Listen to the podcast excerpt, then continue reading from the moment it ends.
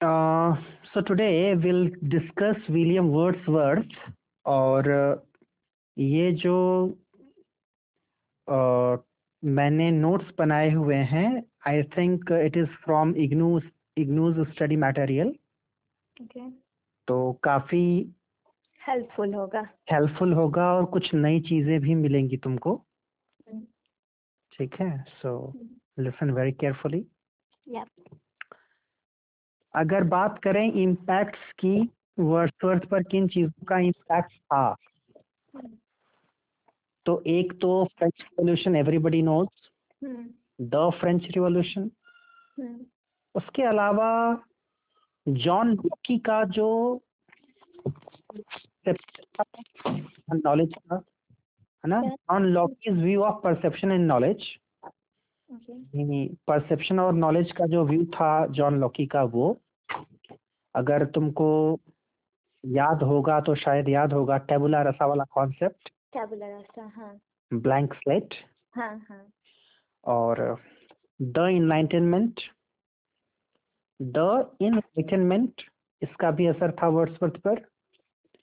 Simple and democratic upbringing in the elemental countryside of the lake district तरह से सादा जीवन बिताते विचार। पालन पोषण किया गया था कंट्री साइड में लेक हम्म। डिस्ट्रिक्ट के यानी गाँव से जो बिलोंगिंग थी तो ये सारी चीज़ें जो हैं उनकी पर्सनालिटी का हिस्सा बन करके रह गई।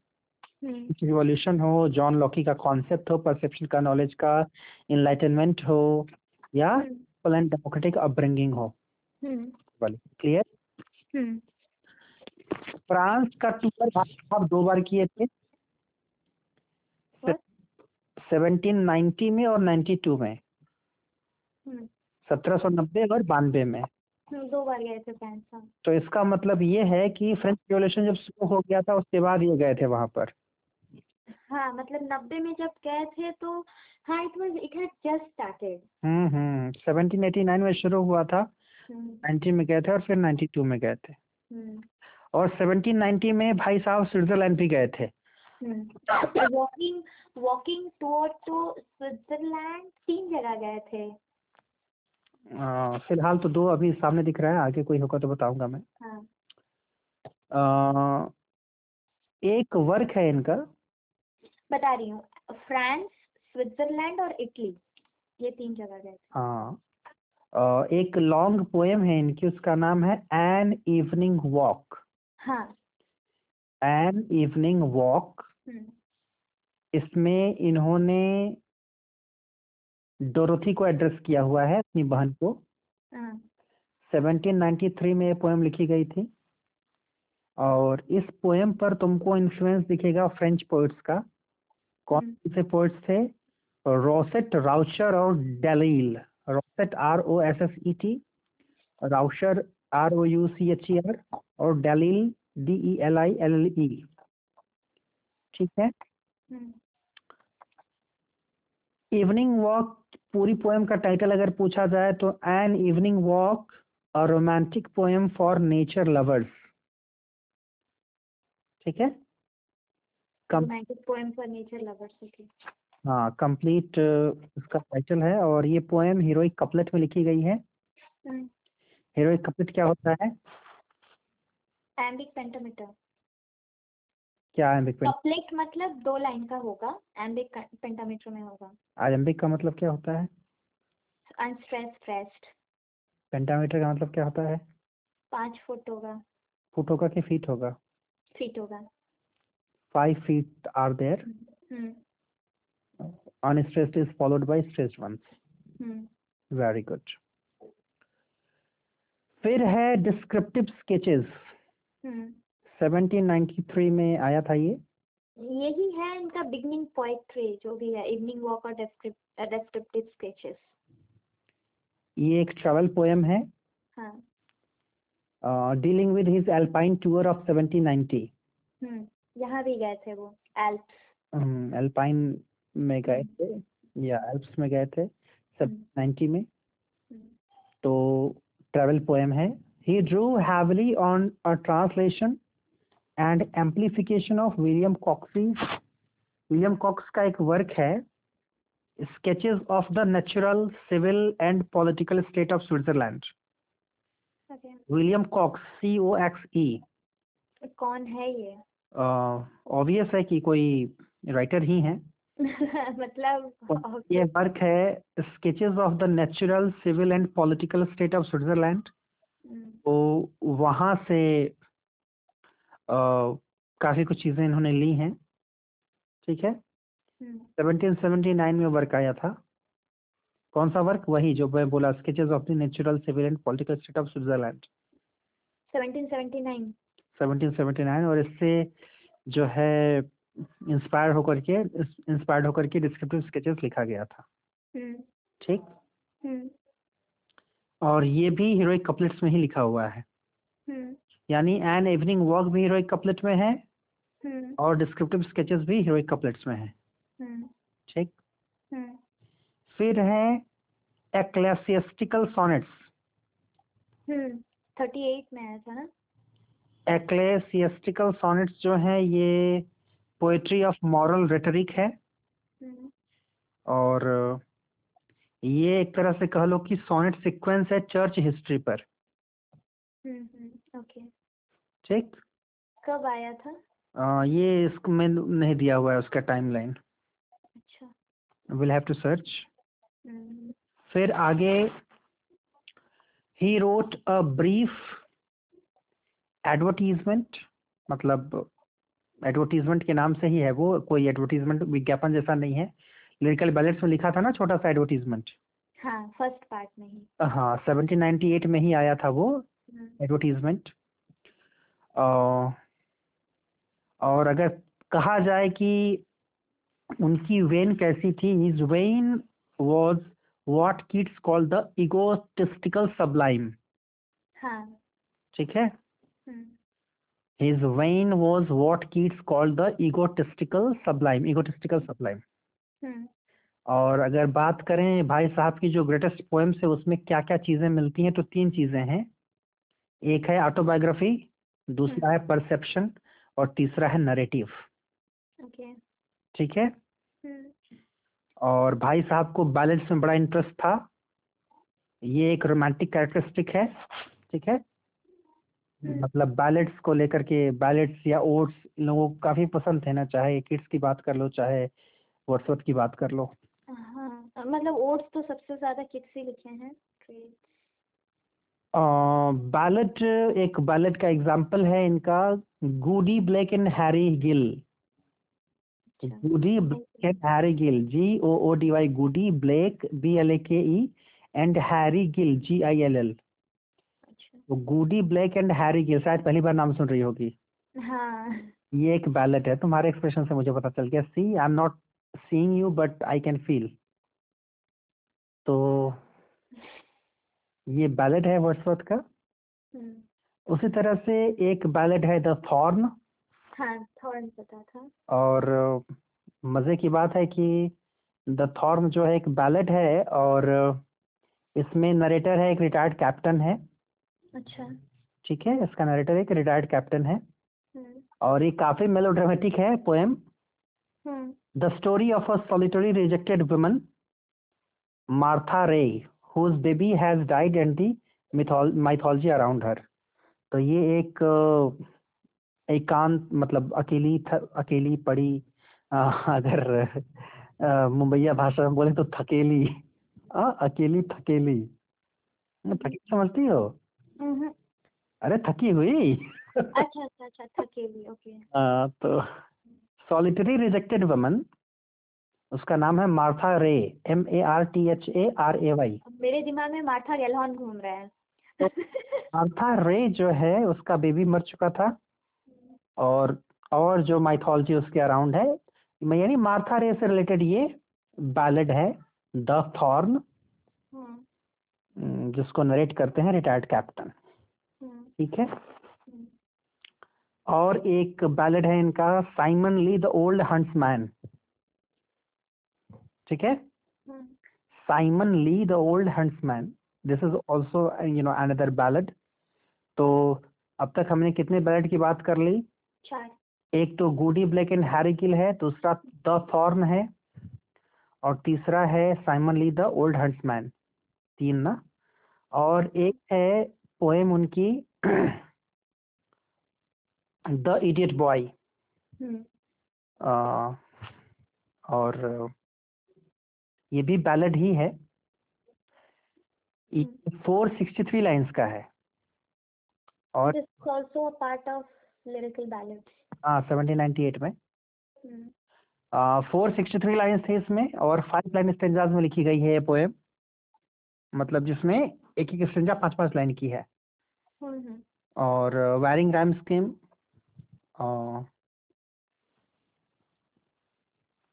इसमें द इडियट बॉय में जो माँ है उसका नाम है Betty Foy B E T T Y Betty Foy F F O I तो मतलब ऐसे भी याद रख सकती हो कि माँ का नाम बेटी है।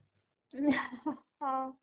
बेटी फॉय हम्म, और बेटे का नाम है जॉनी। ऐसे भी याद रख सकता है Johnny Johnny yes papa eating sugar no papa no papa open your mouth ha ha ha. हम्म। तो जॉनी लड़के का नाम है उसकी मम्मा का नाम है बेटी। बेटी। और mother's simple pride in her idiot son disabled. मतलब बच्चा उसका डिसेबल्ड है लेकिन माँ को उस पर बड़ा गर्व रहता है। वो कहा जाता है ना कि अपना बेटा और दूसरे की बीवी सबको अच्छे लगते हैं। अच्छा ऐसा क्या yes it is it is नहीं कुछ लोगों को अपनी बीवी भी अच्छी लगती है। No it is said it is said मैं मैं अपना कुछ ओपिनियन नहीं दे रहा हूँ। इट। कहा जाता है। ठीक है? तो boy's pathetic pride in his being sent on horseback pony to for neighbour Suzanne. इसमें वही कहानी है कि बच्चे को भेजा जाता है कि वो डॉक्टर को बुला करके लाए सुजैन के लिए। एस एम सुजैन को के लिए एक डॉक्टर बुला करके लाए तो वो हॉर्स बैक पर जाता है एक पोनी पर बैठ करके जाता है डॉक्टर को लेने के लिए। तो वही डिस्क्रिप्शन है इसमें। हम्म। किसमें?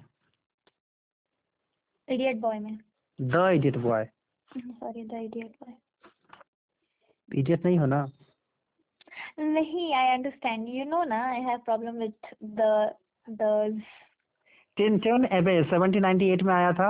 हाँ। इसके लिए एक वर्ड यूज़ किया जाए star of lyrical ballads what star of lyrical ballads okay मतलब लिरिकल बैलेट्स में जितनी पोएम सारी पब्लिश हुई हैं उसमें सुप्रीम पोएम है ना?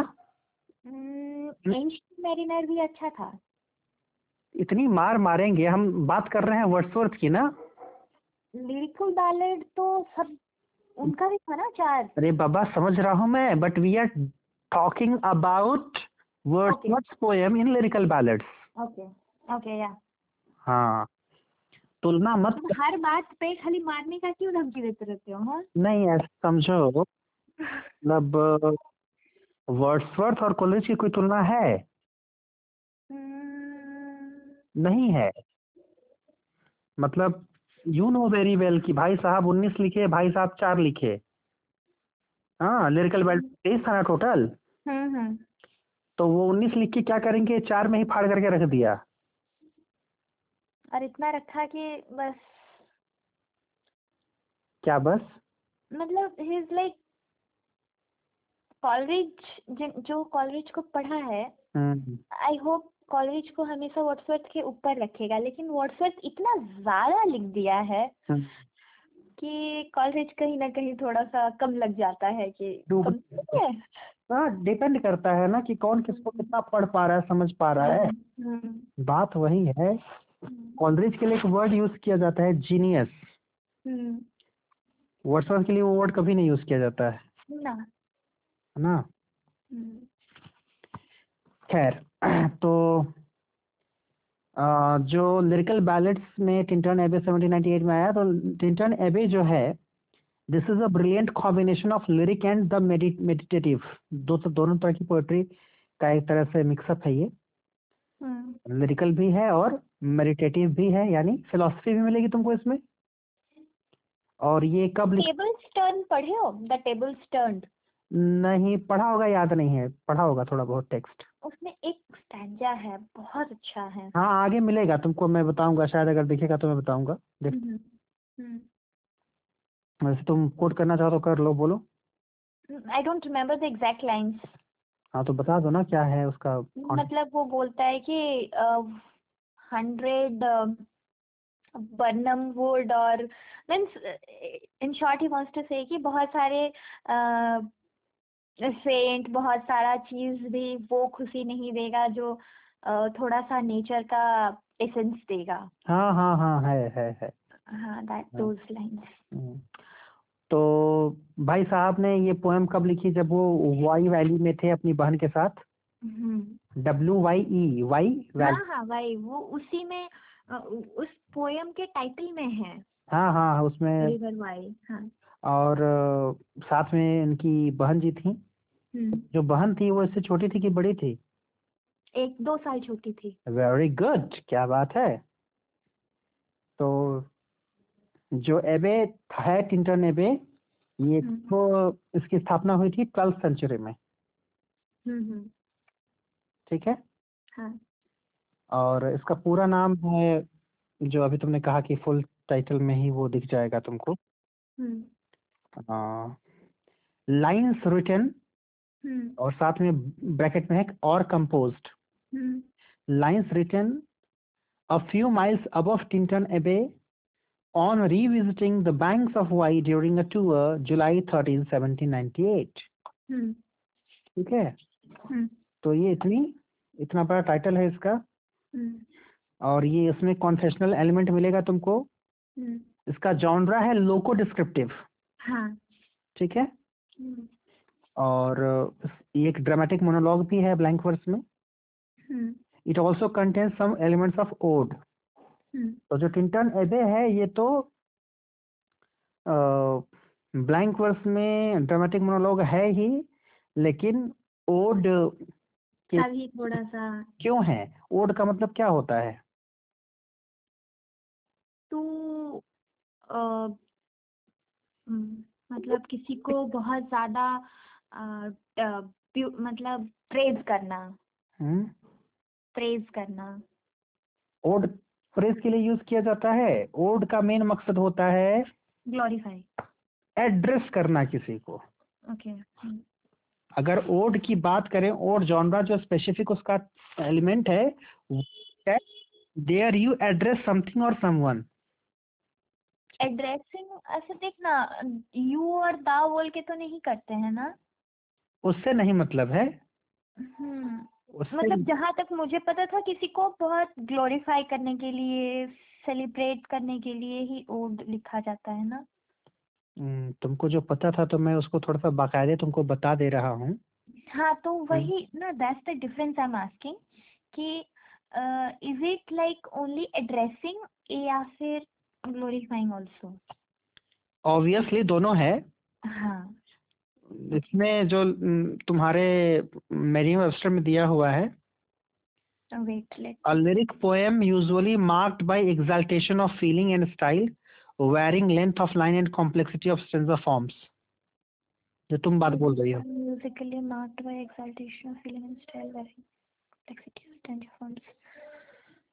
इसमें क्लियर नहीं है। व्हाट जो तुमने अभी कहा ना? वन हाँ? लिखा है ना exaltation of feeling and style हाँ हाँ हाँ। नहीं वो पट जैसे कि ओटो और जैसे इसमें एग्जांपल दिया है ओटो एंड नाइटिंगेल तो we are glorifying nightingale but या फिर ओटो ऑटम है ठीक है? तो we are glorifying autumn are we addressing autumn बिना अच्छा एड्रेस का मतलब क्या होता है तुमको पता है? एड्रेस हाँ I understand it is not like only second person में मतलब तुम उसको बोलोगे you and I understand that नहीं ये मैं नहीं बोल रही हूँ। But is it that you are talking to that person even in his absence जैसे एपिस्ट्रॉफी में हम बोलते हैं even the person is not present but you you are addressing that person वैसे भी होता है बट ओड में ऐसा ज़रूरी है क्या कि you are addressing that person नहीं होना तो नहीं चाहिए ज़रूरी। वैसे तुम एक बार उसे भी देख लेना क्या बोलते हैं।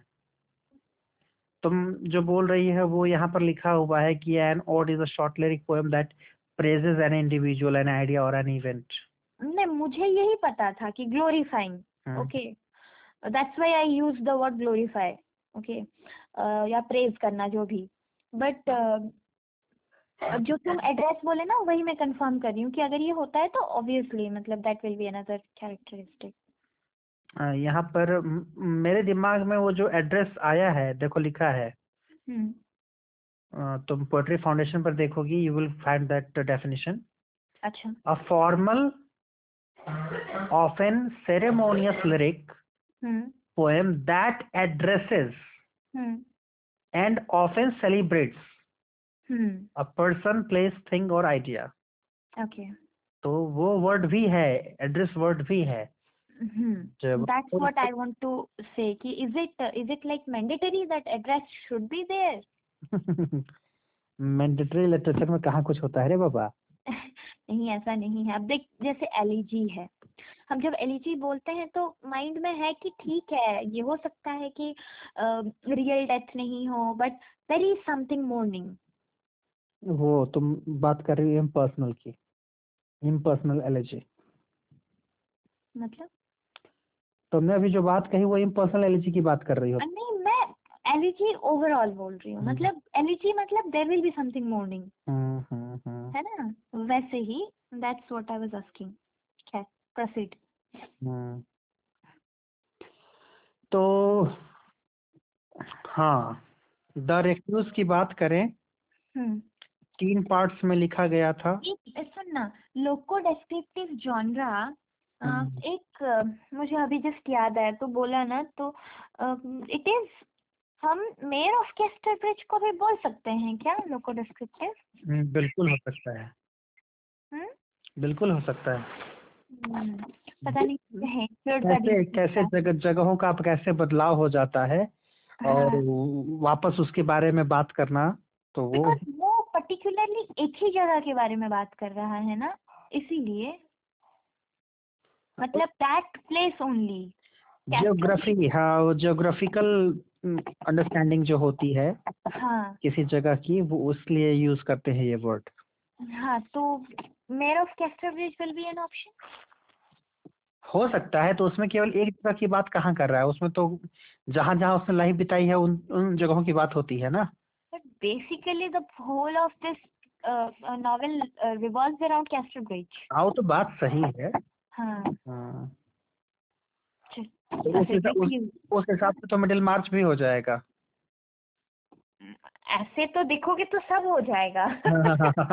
ठीक है लेकिन मेयर ऑफ़ कैस्टर ब्रिज मुझे लगा कि वो बहुत ज़्यादा नियर है नहीं? नहीं है। मे बी तो द हम्म, ये एक्सपेक्टेड था कि ये तीन पार्ट्स में लिखा जाए। हम्म, इसका पहला पार्ट होगा द प्रिल्यूट हम्म, दूसरा होगा द एक्सकर्सन और हम्म। तीसरा भी कुछ होगा लेकिन तीसरा कुछ नहीं हुआ। हम्म, द प्रिल्यूट लिखा गया द एक्सकर्सन लिखा गया बस। हम्म, किस तरह की पोएम है? Within quotation a philosophical poem containing views of man nature and society ठीक है? हम्म, a philosophical poem containing views of man nature and society तीनों की बात कर रहा है। Man nature with capital N और सोसाइटी हम्म, अगर बात करें की कॉन्सेप्ट्स ऑफ़ वर्ड्सवर्थ की तो तुमको उसमें रिलेशनशिप एंड लव मिलेगा जॉय मिलेगा। मतलब ये वर्ड्सवर्थ के बात कर रहे हो एक्सकर्शन में?